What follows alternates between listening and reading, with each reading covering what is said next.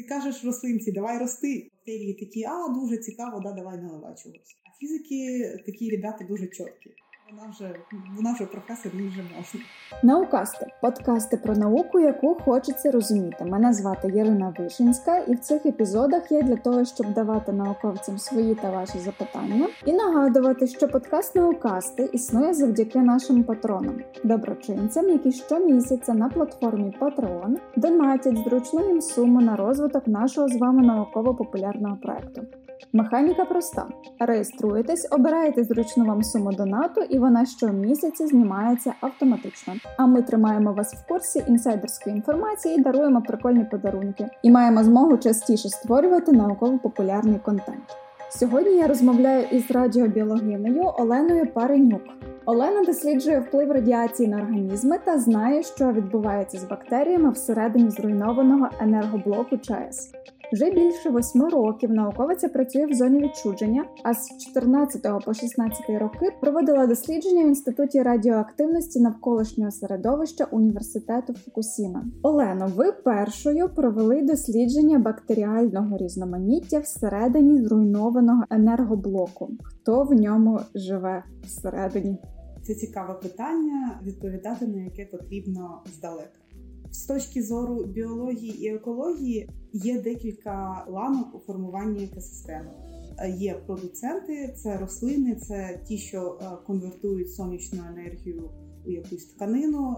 І тобто вони фактично з мінералів, ґрунту, води і сонячної енергії формують біологічні речовини. Є консументи, тобто ті, хто споживають. Є декілька рівнів консументів. Консументи першого рівня – це травоїдні тварини, це корови, наприклад. Тобто це ті тварини, що їдять продуцентів. Є консументи другого рівня – це хижаки. І ми з вами, ми відносимося до консументів першого і другого рівня. І коли все це помирає, коли рослини помирають, тварини помирають, є така ланка, як редуценти.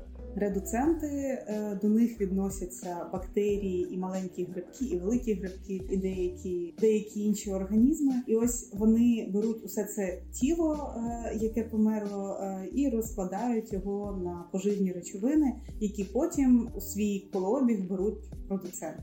Отже, ланка редуцентів є доволі важливою, тому що на що бактерії, грибки розкладуть всі ці мертві тіла, де і зможуть взяти на наступний цикл продуценти. Тобто фактично від того, що є в екосистемі, залежить те, які бактерії є, точці, яка нас цікавить.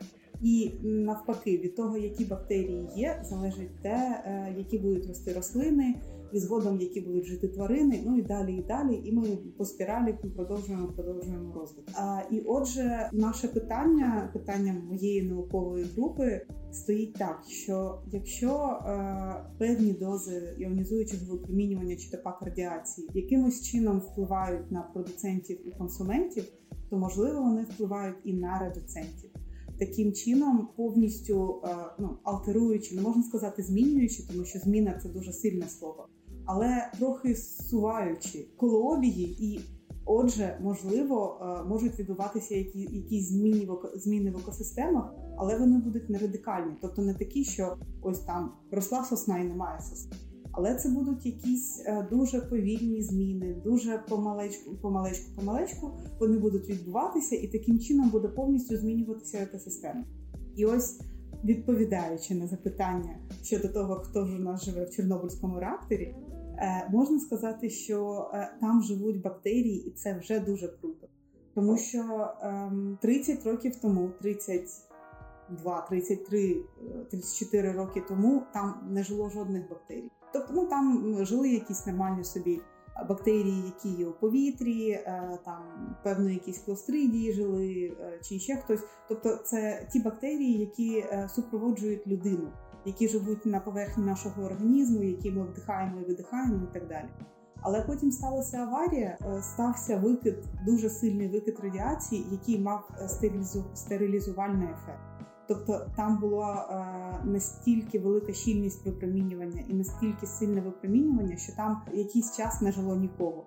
Тобто фактично from the scratch, тобто ось просто з самого початку почала формуватися екосистема всередині цього зруйнованого, всередині будинку, всередині саркофага цього зруйнованого реактору. Але, в принципі, це дуже цікаво наразі, тому що є дуже багато дослідників, які вивчають формування екосистеми, як вони формуються там на скелях чи ще десь у середовищах натуральних, тобто у природних середовищах. Але ми маємо неприродні середовища, ми маємо середовище з підвищеним рівнем іонізуючого випромінювання і з дуже невеликою кількістю поживних речовин і дуже специфічних поживних речовин. Без доступу світла. А до того, як встановили арку, тобто новий безпечний конфайнмент, це сталося у 2017 році, там було дуже багато води, атмосферної води. І з атмосферною водою потрапляли туди якісь мікроорганізми, але вони трансформувалися там, тому що там не було класичної біоти, там не було класичних мертвих тварин і рослин, і бактеріям потрібно було щось переробляти. І ось тут ми підходимо нарешті до відповіді на питання про те, що коли ми дізналися, які бактерії живуть там всередині саркофагу, ми дізналися, які процеси там відбуваються.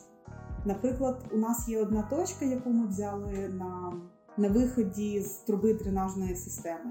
І там понад 60% усього різноманіття бактерій – це якісь редуктори заліза. Тобто це ті бактерії, які їдять залізо. І ми можемо сказати, що конкретно у цій точці відбуваються дуже інтенсивні процеси розпадання заліза, тобто руйнування цієї труби. Ну і це логічно, тому що у нас є труба, у нас є вода, що дуже важливо для бактерій, для життя в принципі. І ми можемо сказати, що вона руйнується. Ми наразі шукаємо певні групи, скажімо так, консорціуми, вони називаються корозійних бактерій. Тобто це бактерії, які під впливом іонізуючого випромінювання чи, можливо, без нього, можуть руйнувати сталеві конструкції і бетон. Тобто не можна сказати, що просто бактерії беруть і жруть бетон, і все, і там все зруйновано. Але ми можемо сказати, що вони прискорюють усе це руйнування бетону. І так ми знайшли такі бактерії. Ми ще працюємо над тим, щоб показати достовірність того, що ми знайшли, тому що для науки це дуже важливо, статистика для науки дуже важлива, тому зараз я можу сказати це як просто як таку сказку, а коли ми знайдемо точно достовірно все це, я зможу опублікувати про це наукову статтю. Головним висновком від всього того дослідження, яке ми проводили, стало те, що там формуються екосистеми. Тобто щось там відбувається, там формується нове життя. Разом з Татьяною Іванівною Тугай, вона доктор біологічних наук, і вона досліджує ще у 90-х роках, вона зі своєю вчителькою досліджувала, які гриби, мікроскопічні гриби живуть там всередині реактора. І ось ми з нею разом думаємо, що, можливо, у майбутньому, якщо ми зможемо отримати фінансування, ми подивимося повну розгортку біорізноманіття для того, щоб повністю дізнатися відповідь на питання щодо процесів обміну речовин, які відбуваються всередині зруйнованого саркофагу. А ось наразі ми буквально сьогодні завершили процес закупок, а разом з Інститутом проблем безпеки АЕС, а також разом з Японським агентством з атомної енергії ми розпочинаємо проект. Фактично той самий, тобто ми повторюємо експеримент, який я вже робила раніше, але наразі сконструйовано НБК, і кількість вологи всередині дуже сильно зменшилася. Через це змінилися певні фізичні показники. Тобто, наприклад, можна сказати, що радіоактивність стала трохи більш небезпечною. Не небезпечною для навколишнього середовища, але небезпечною для всіх тих бактерій, грибів, які там живуть. І ось наразі ми хочемо дізнатися, чи змінилися консорціуми чи ні. Ми будемо відбирати проби і дивитися, що ж там змінилося з зміною вологості. А яким чином цим бактеріям і грибкам вдається виживати в таких високих дозах радіації? Тобто ви сказали, що вони можуть живитися доволі специфічними речовинами поживними. Чи можна там, на прикладі якихось бактерій розповісти, як бактерія аналогічна, яка живе в природних обставинах, відрізняється від тієї бактерії, яка розвивається в зоні підвищеної радіації? Один з класиків мікробної екології, який ще не такий старий, мікробна екологія ще не така стара, Кожна конференція, на яку я їжджу з мікробної екології, розпочинається з його фрази «Усе є будь-де». Everything is everywhere. Тобто це значить, що природа подбала про те, щоб мати інструмент для розкладу кожної органічної сполуки. А якщо сполука неорганічна, то окей, ми все одно будемо мати інструмент для того, щоб конвертувати цю сполуку у щось потрібно. Тому що, який сенс в природі щось зберігати там десь на полиці, на антресолі і не мати можливості все це якось використовувати. Тому одним з таких інструментів є бактерії. Я дуже люблю про це розповідати, тому що, ось, наприклад, ми зробили свійськими тварин, там, собак, корів, коней, все таке там, собачки, мопси, вони дуже милі. Але фактично ми з бактерій це надзвичайно велике царство. Більше 70% біомаси на планеті – це бактерії. Тобто, фактично, не ми власники цієї планети, а бактерії і грибки. З них ми зробили свійськими, можна перелічити там буквально декілька видів. Там, ми дріжджі, ми робимо хліб, молочнокислі бактерії, всі знають, що треба пити йогурти. І ще буквально декілька. А стрептоміцети – це не бактерії, не грибки, це прям клас. І ось стрептоміцети нам роблять антибіотики. Ми використовуємо певні інструменти, але ми не використовуємо всіх, ми просто навіть не знаємо про те, що у нас є такі інструменти. Якщо у нас є якась сполука, яку потрібно конвертувати у щось, що може бути використане далі у біологічному колообізі, то у нас з'явиться бактерія, яка зможе харчуватися всім цим і перетворювати. Тепер ми перейдемо на точку зору бактерій. Якщо ми кажемо, що продуценти рослини беруть енергію сонячного світла, воду, конвертують все це, і ми маємо там фруктозу, глюкозу, целюлозу, то бактерії роблять так само, але їм потрібне не тільки сонячне світло. Вони можуть брати енергію радіації, тому що це теж енергія. Вона просто дуже, якщо сонячне світло, можна сказати, що воно в принципі лагідне, то у радіації довжина хвилі набагато менша, тобто вона така маленька, можна сказати, що це маленьке зле сонечко. Воно таке дуже-дуже зле, дуже енергетичне. І ось якщо сонце, воно таке, знаєте, як м'ячик, ти його запустив і він собі котиться землею і там роздає сонячні хвилі і всім дуже подобається. То радіація – це така маленька страйкбольна пулька, яку ти запустив, і вона там хоче роздати енергію, але вона не встигає, вона все просто трощить. І ось деякі бактерії, вони все ж таки можуть відібрати певну кількість енергії з цієї маленької страйкбольної кульки і після цього вижити. Це так звана хемотрофність, тобто вони живляться хімічними речовинами, перетворюючи їх. І ось коли я розповідала про ситуацію з бактеріями, редуцентами заліза, це власне бактерії, які можуть брати певну кількість енергії, перетворюючи сполуки заліза. Це ми зараз не про радіацію кажемо, ми зараз кажемо про хімію, це трохи інше. І вони просто перетворюють ці сполуки заліза, отримують енергію хімічних зв'язків, і далі там на цій енергії далі собі будують АТФ і далі живуть. Фактично, через те, що в таких недоступних для нормального життя точках є дуже багато різних хімічних речовин, нам цікаво дивитися, як саме формується там екосистема. Тому що ось, наприклад, в уранових шахтах там дуже багатий мікробіом. Мікробіом – це спільнота мікроорганізмів. Але це не дивно, тому що вони там формувалися мільйони років. А у нас в саркофазі це навіть життя однієї людини, це навіть один період на піврозпаду цезію чи стронцію. І тому дуже цікаво подивитися, наскільки скоро все еволюціонує, наскільки скоро все це формується. І коли люди їдуть в Чорнобилі, для туристів розповідають, що ось людина пішла з зони відчуження і природа бере своє, вони мають на увазі рослини. Ми навіть не уявляємо, наскільки швидко природа бере своє. І коли ми дивимося на те, наскільки швидко бактерії кажуть, окей, ми зараз будемо їсти все те, що ви там нам наробили, ми все це будемо переробляти, ми десь розберемося. В природі буде нормально. А наскільки закордонні колеги зацікавлені проводити дослідження в зоні відчуження ЧАЕС? Я так зрозуміла, що коли ви їздили у Фукусіму, це все підігрівається тим, що схожі ситуації і, відповідно, обмін досвідом є надзвичайно важливим. Чи так само приїжджають в Україну і разом з вашою командою проводять дослідження тут закордонні колеги? Так, приїжджають. Ось у нас цей проект з JAEA, Японською агенцією з атомної енергетики. Вони мали приїхати у травні. Ми мали, в принципі, розпочати дослідження разом з моїм колегою, але не приїхали. Ми з ним переписувалися, і він казав, все, я приїду. Я кажу, ну карантин, я приїду, все буде, все точно, я приїду. Тому що, ну, фактично, він, це був людина, яка знайшла фінансування.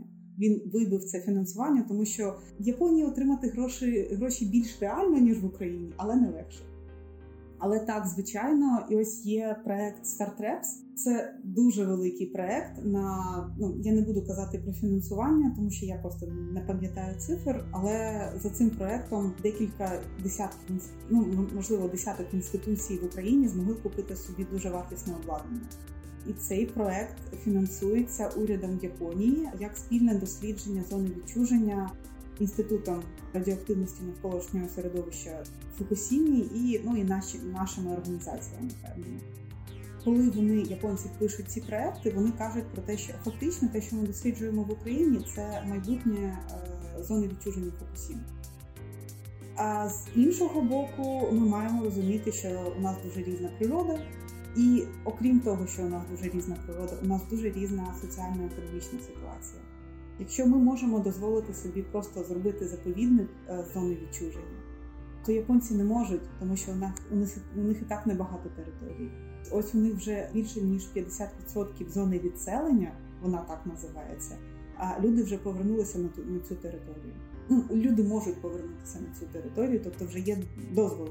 Не завжди люди хочуть туди повертатися, але все ж таки, і це друга відмінність між нашими двома зонами. В Радянському Союзі не було приватної власності, тому влада сказала, що ти їдеш, і ти поїхав. А в Японії приватна власність. І ось мене дуже вразило, коли одна з моїх колег тамтешніх, вона повезла нас до себе додому і сказала, що ось цей будинок, моя сім'я тут живе 200 років, а ось це наш магазин і моя сім'я володіє ним 500 років. А ось тут ось бачите, там якась подряпана. Та то самураї приходили наприкінці 19-го року, була революція, то вони там подряпали і ми вирішили нічого не міняти. І ми всі такі... Тобто ніхто просто ніколи не бачив настільки давніх якихось будинків чи чогось. А для японців це норма. І тому, коли тобі влада каже, що тут зараз радіоактивно, тому ти маєш поїхати, і ти такий, окей, моя сім'я тут жила 500 років, я нікуди не поїду, тобто я можу там поїхати, але це моя приватна власність. І, будь ласка, давайте зробимо так, щоб мої діти тут також жили. І влада до цього дуже серйозно відноситься, і так, звичайно, люди повертаються. Не на всі території можна буде повернутися, тому що все ж таки там є довгоживучі радіонукліди. І ось тому японська влада вважає актуальним підтримувати Україну у наших дослідженнях в зоні відчуження для того, щоб подивитися, що ж буде з їх ближніми територіями і чи можна щось зробити для того, щоб і ближні забруднені території очистити. А стосовно практичних результатів дослідження бактерій. Суперкрута тема, яку завжди всі хочуть чути поряд зі словом «науковець». Практичні результати досліджень. Як можна вже сьогодні використовувати знання про окремі види бактерій у очищенні території від радіації? Чи можна це використовувати і якими способами? Бо я пам'ятаю, що у школі, коли ми читали про аварію, фігурували якісь велетенські роки про те, за який час там усе очиститься. І здебільшого оце очиститься, це щось таке аморфне і абстрактне, а як воно очищається насправді взагалі ніхто не розуміє, і як це можна пришвидшувати також ніхто не розуміє, і що ми можемо робити, але не робимо, а що ми, можливо, робимо, і це дає якісь результати, також ніхто нічого не знає. Тож, що можна робити з тими знаннями, які є? Декілька коментарів. Була в мене колега-американка, аспірантка, тобто їй там 20 з чимось років було. Ось ми разом знову ж таки працювали у Фукусімі, і ось вона любила повторювати про те, що for the pollution, dilution is the best solution. Тобто для забруднення, розведення – це найкращий вибір. Тобто якщо ви з'їли щось дуже ядовите, треба з'їсти дуже багато чогось такого самого, але не ядовитого. Якщо ви випили скількись там горілки, треба випити дуже багато води. Якщо ви з'їли якусь там отруйний гриб, треба дуже швидко з'їсти дуже багато їжі для того, щоб воно розчинилося, для того, щоб концентрація була менша. Тому що, знову ж таки, ще Авіценна казав про те, що щось у великій концентрації – це отрута, у маленькій концентрації це можуть бути ліки. Ні, радіація не може бути ліками в навколишньому середовищі, але очиститься – це означає втратить концентрацію, втратить високу концентрацію. Скажімо, основним фактором очищення території є періодний піврозпаду радіонуклідів. Це фізична величина, ми не можемо з цим нічого зробити. Тобто вона є константою, ми не можемо там станцювати чи заспівати пісеньку, і вона зміниться. Ні, не буде так. Не можна, як то кажуть, це не можна зрозуміти, це треба вивчити. Для основних радіонуклідів, які забруднили нашу територію, це цезій і стронцій, у них періодний піврозпаду 30 років. Тобто фактично один періодний піврозпаду вже пройшов, і це значить, що активність природним шляхом зменшилась наполовину. Забруднення зменшилось наполовину. А далі вступають у гру те, що може зробити людина. Є такий принцип у ядерників, у працівників ядерної енергетики. Він називається «Алара». І цей принцип каже про те, що доза для людини має бути as low as reasonably achievable.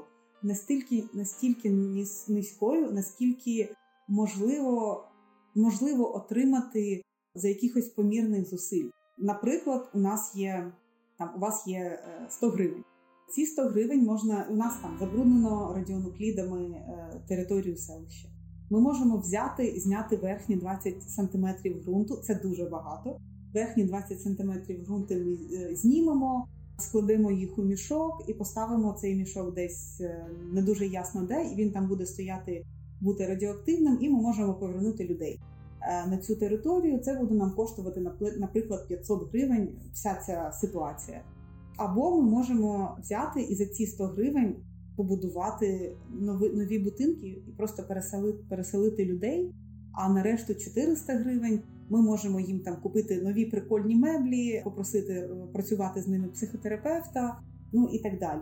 І фактично ми не очистимо територію, але ми подбаємо про людей. Тут з очищенням від радіонуклідів вступає дуже сильно у гру оця ситуація, що є доволі багато контрзаходів, які ми можемо використовувати, але у нас бюджет України обмежений. Ми можемо туди вбухати прямо усі гроші, і очистити там на якихось відсотків там 40. Або ми можемо просто відселити людей, подбати про людей за ці гроші і почекати, доки воно фізично розпадеться. І зараз ми повертаємося до того, що можуть зробити бактерії, як вони можуть нам допомогти. Якщо ми все ж таки вирішили, що нам будь-яким чином потрібно взяти і зменшити активність всіх цих радіонуклідів у ґрунті, то є певна низка так званих контрзаходів. Наприклад, цезій – це елемент-аналог калію. Калій – це поживна речовина, яка потрібна всім рослинам, в тому числі картоплі. Картоплі він дуже, дуже сильно потрібний. А у нас Полісся, північ України – це ендемічний регіон, нас не вистачає калію і кальцію у ґрунтах. А там з'являється у нас цезій і стронцій. Цезій – це аналог калію, стронцій – це аналог кальцію. І рослинка така, мені потрібен калій, калія немає, але є чувак, який дуже схожий на калій, давайте я його візьму. І ось рослини дуже сильно накопичують всі ці поживні речовини, накопичують радіонукліди через те, що їм не вистачає нормальних поживних речовин. І ось один з найдієвіших контрзаходів – це просто взяти і насипати там калію і кальцію. Працює просто бомба. Але рослинкам потрібно мати механізми, тобто ми просто насипали там ці поживні речовини в форматі добрив, але є певні мікроорганізми, які можуть блокувати цезій і калій, тобто вони сідають на коріння і таким щитом оберігають ці рослинки від цезію і просто не дають рослинкам цезій всмоктувати. І ось в моїй кандидатській дисертації нам вдалося знайти деякі бактерії.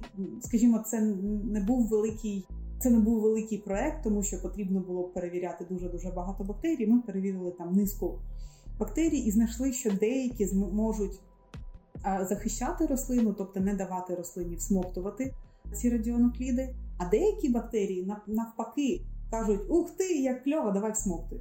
І ось, якщо ми будемо хотіти очистити ґрунт від радіонуклідів, то ми візьмемо ці бактерії, які стимулюють всмоктування радіонуклідів, викупаємо насіння рослинок у цих бактеріях, посадимо їх десь у ґрунт, і таким чином ми отримаємо більш радіоактивні рослини і менш радіоактивний ґрунт. Директор Інституту сільськогосподарської радіології, мій бос Валерій Олександрович Кашпаров, кожен раз, коли я кажу це хвилинка самоіронії, то кожен раз, коли я кажу, що ми можемо підвищити коефіцієнт переходу і там очистити територію шляхом фіторемедіації, він каже: круто, а куди рослини будеш дівати? Ну, і в принципі ми можемо, але відповідь на питання, куди будемо дівати радіоактивні рослини, я ще не дала. Коли говорять про радіацію, одразу вимальовуються такі уявлення про мутації в ДНК, які відбуваються під впливом радіонуклідів і збільшення частоти цих мутацій. Всі фантастичні фільми вселяють у нас картинки мутантів, які бігають десь. Чи можна говорити про те, що певний вид бактерій в зоні ЧАЕС і цей же вид бактерій по основній якісь лінії поза межами таких умов підвищеної радіації відрізняються між собою ось цими мутаціями? Наскільки вони різні за своїм ДНК? Як ви взагалі... я розумію, що ви, перевіряючи ДНК, дивитеся за переліком і структурою основних нуклеотидів, що вони там в основному якомусь порядку. Але наскільки часто в цих нуклеотидах справді трапляються мутації? Я не можу відповісти на питання щодо того, наскільки часто трапляються мутації, тому що я не знаю, тому що ми секвенуємо мікробіом. Якщо уявити собі все цей мікробіом, це як енциклопедія, да? І кожен вид бактерій – це один запис енциклопедії, одне слово, наприклад. Ми беремо цю енциклопедію і рвемо її на маленькі-маленькі шматочки, десь по 50 літер. Отако рвемо, дуже це все складно, тому що не хоче воно рватися. А після цього ми кидаємо все це в секвенатор, і секвенатор читає. Через те, що ми беремо дуже багато копій, тобто ми беремо там сотню однакових, тисячу однакових енциклопедій, вони рвуться просто хаотично, і після цього ми закидуємо все це в комп'ютер і кажемо: знайди подібності. І ось він по якимось певним паттернам знаходить, тобто ми знаємо, є відсеквенована бактерія, там якась стрептоміцет якийсь. І база даних містить в собі інформацію щодо того, щодо послідовності ДНК стрептоміцету. І біоінформатичні програми шукають цю послідовність повністю по всій цій нашій порваній енциклопедії. І таким чином вони асемблюють цю інформацію і намагаються з порваних шматочків зібрати назад енциклопедію і подивитися просто для того, щоб її прочитати. І ось це 16-те секвенування, воно таке, порівняно недороге. А й для того, щоб повністю прочитати і сказати прямо, що у нас є якісь нові види, у нас є, можливо, якісь мутації, які проведуть до формування нових видів. Це буде повногеномне секвенування. Ми сподіваємося, що ми зараз з японцями зможемо це зробити. Воно коштує набагато більше грошей на мокрому етапі, набагато більше зусиль і комп'ютерного часу, і комп'ютерних мізків, власне, вже на етапі аналізу інформації. Але, знову ж таки, потрібно уявляти, що радіація тим більш небезпечна для організму, чим складніше цей організм. Тому що наш організм – це як ця історія про будинок, який побудував Джек, про те, що в кузниці не було гвоздя, про те, що якщо сталася одна якась мутація і вона не була елімінована на етапі репарації, то потім це вже як лавина. Воно його стає все більше і більше. Звичайно, у складних організмів, у людини, у тварин потенціал репарації дуже високий.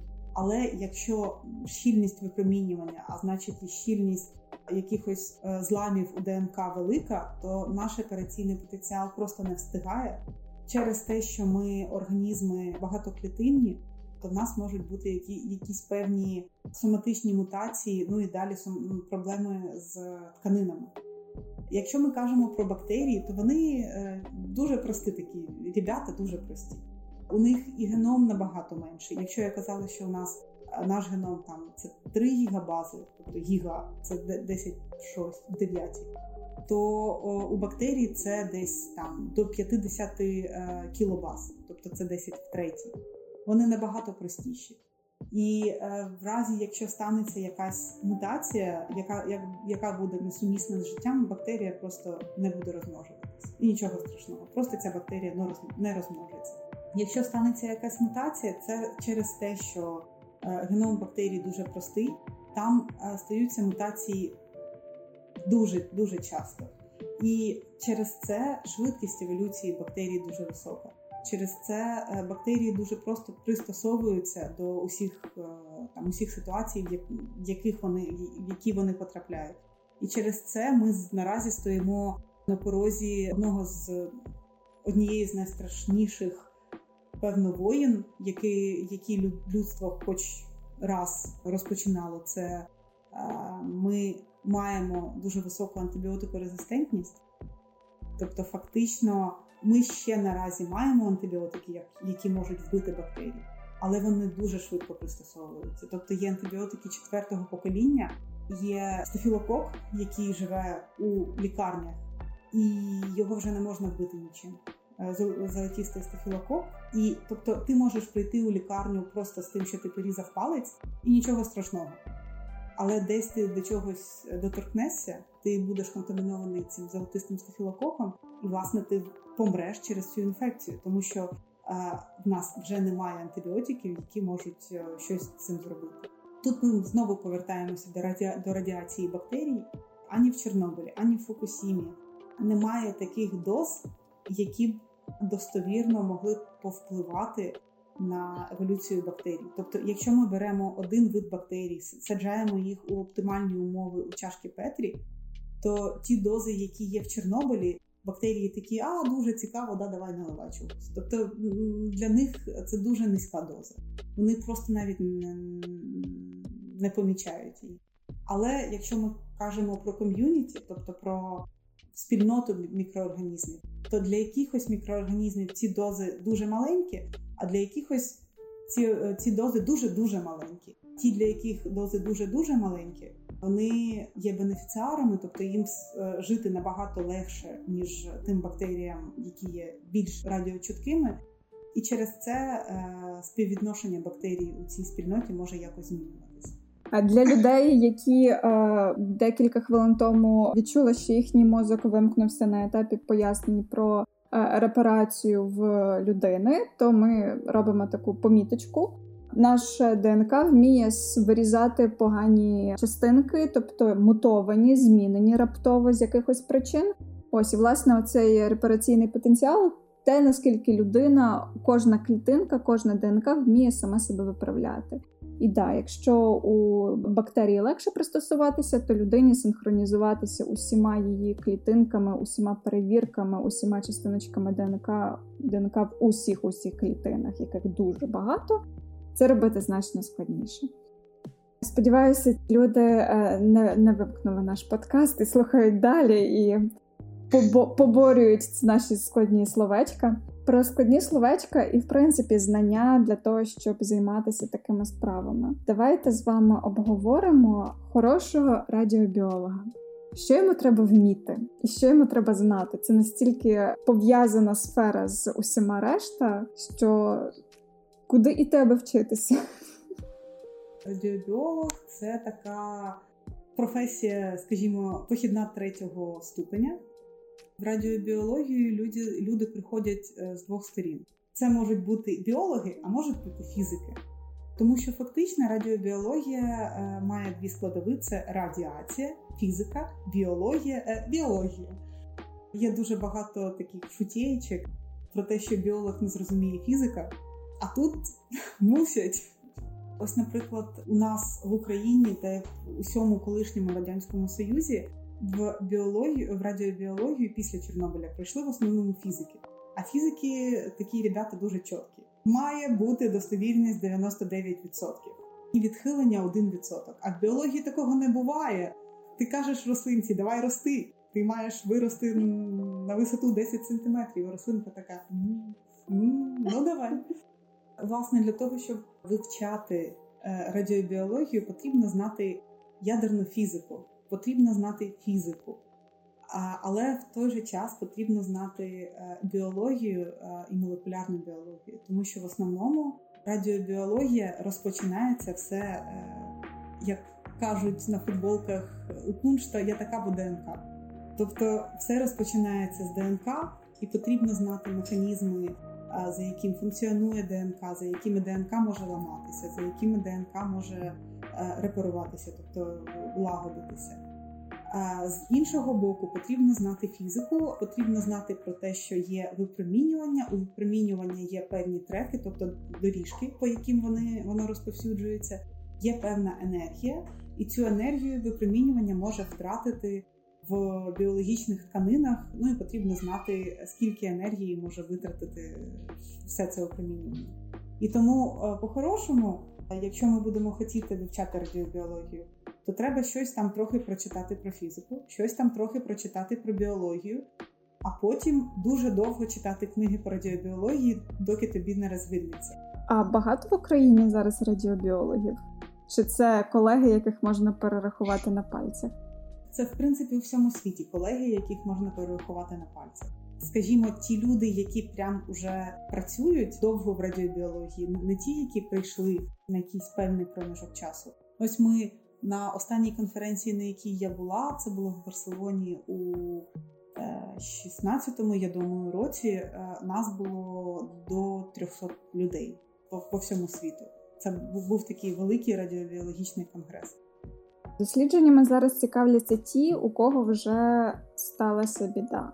А чи якимось чином взаємодіють із вами ті, у кого атомні станції стоять і все в порядку працює, але хто його знає, як буде завтра?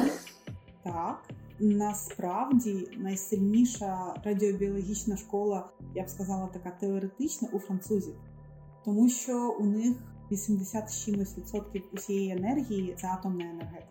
Несмішний анекдот, скажімо так, що якщо станеться наступна аварія, це буде у Франції. І тому вони приділяють дуже багато уваги безпеці АЕС, дуже багато уваги фінансуванню всіх радіобіологічних досліджень. Наприклад, є програма Comet, це моделювання викидів з атомних станцій під час аварії, тобто з усіх атомних станцій, не аварійних. І французи, IRSN, дуже багато вклалися в усе це. Вони фактично були одним із ініціаторів. У той же час історично так склалося, що в Америці, звичайно, є багато радіобіології. Це в Колорадо, це в Лос-Аламосі, звичайно. Тому що їм це також потрібно, тому що вони мають справу з відпрацьованим ядерним топливом, вони мають справу з атомними станціями, електростанціями. І вони намагаються, скажімо так, у нас в Україні це такі стигматизована тема Чорнобиля. Якщо ми кажемо радіобіологія, ми думаємо Чорнобиль, кажемо Чорнобиль, думаємо радіобіологія. У всьому світі радіобіологія відповідає на питання «що, якщо?». Тобто це не про поставарійне відновлення, це про те, як запобігти і що робити для того, щоб не допустити, а якщо вже сталося, то якнайшвидше все це мінімізувати. Ще цікава ситуація щодо того, що у нас є Міжнародний союз радіоекологів. Одним з організаторів цього союзу, таким сильним донатором, є Норвегія. Здавалося б, чому Норвегія? Тому що, серйозно, Норвегія – невелика країна. Але норвежці на конференціях кажуть, що ви знаєте, у нас тут є Росія тут під боком і декілька ядерних підводних човнів. Тут вони десь затоплені, ми не дуже знаємо де, але ми вам покажемо, але ми не знаємо. Ні офіційно, ні ми нічого не знаємо. І росіяни, що на цих конференціях є, кажуть, ні, які ядерні підводні човні, ні, отам лежать, ні, то не наші. А течії, вони ж у Північному морі, вони ж, знаєте, там течуть, вони не знають, що є там якісь межі між країнами. І тому норвежці такі тра-та-та, давайте фінансувати радіобіологію, радіоекологію, що там, тому що вони їдять багато риби, риба живе у морі, атомні човни лежать у морі, як би чого не сталося. Також така цікава історія. Є жінка, яку я б дуже хотіла наслідувати, це Беріт Сабло. Вона професор в Норвегії, їй 80, а в неї такі спідниці вищі коліна. І вона виглядає прямо бомбезно. І ось вона була одною з організаторів конференції. Заявлена доповідь від пані, що працює в Інституті метеорології в Російській Федерації, і вона там щось розповідала про ситуацію з рутенієм. У 2017 році детектували по усій Європі підвищення концентрації рутенію у повітрі. Це було не небезпечно, але це було незвичайно, тому що звідки рутеній, радіонуклід, що сталося? Провели моделювання і виявилося, що це з території Росії. Росія каже, та це з України. Україна каже, ні, це не з України. Тому що там моделювання, вітри, все таке, все це з Росії, це з Маяка десь. І ось ця штука була у 17-му році, на конференції ми були у 18-му. Жіночка розповідала десь хвилин 15 і не відповіла на жодне питання, яке в неї було поставлено, власне, у тезах. І ось Брід каже, то що ж там сталося? І жіночка там тра-та-та, нічого не сталося. Вона, Брід, десь питань 5 запитувала, то що ж сталося? То що ж ви нічого не кажете? То давайте кажіть. І всі ж, посміхаються, тому що, всі знають, що сталося, тому що всі читали ці публікації. Але росіянка нічого не каже, а всі дуже такі ввічливі такі кролики, ніхто нічого не каже, а Брід не ввічлива, тому що вона вже професор, їй вже можна. І тому всі ці ігри дуже наразі в нас є дуже розвинута система моніторингу, підвищення доз по всьому світі. І ти просто не можеш це сховати. Тобто це не те, що там в 50-х роках ти собі провів якесь дослідження десь у Семипалатинську, там у нетрях Російської Федерації ніхто не знає. А зараз щось сталося, воно вітром рознеслося, і всі такі, а що сталося? І треба чи відповідати, чи мати ядерний потенціал і казати, нічого не сталося. Україна не має ядерного потенціалу, тому ми відповідаємо на всі запитання.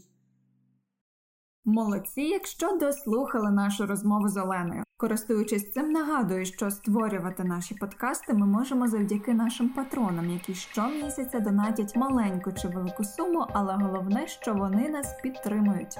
Посилання в описі подкасту. Якщо вам хочеться ще більше дізнаватись цікавого про радіобіологію та дослідження Чорнобильської зони, підписуйтесь на сторінку Chornobyl Insight, яку веде Олена та її команда. Це посилання також додаємо в опис. Дякую, що слухаєте нас та розповідаєте про наукасти у своїх соцмережах. До наступного епізоду!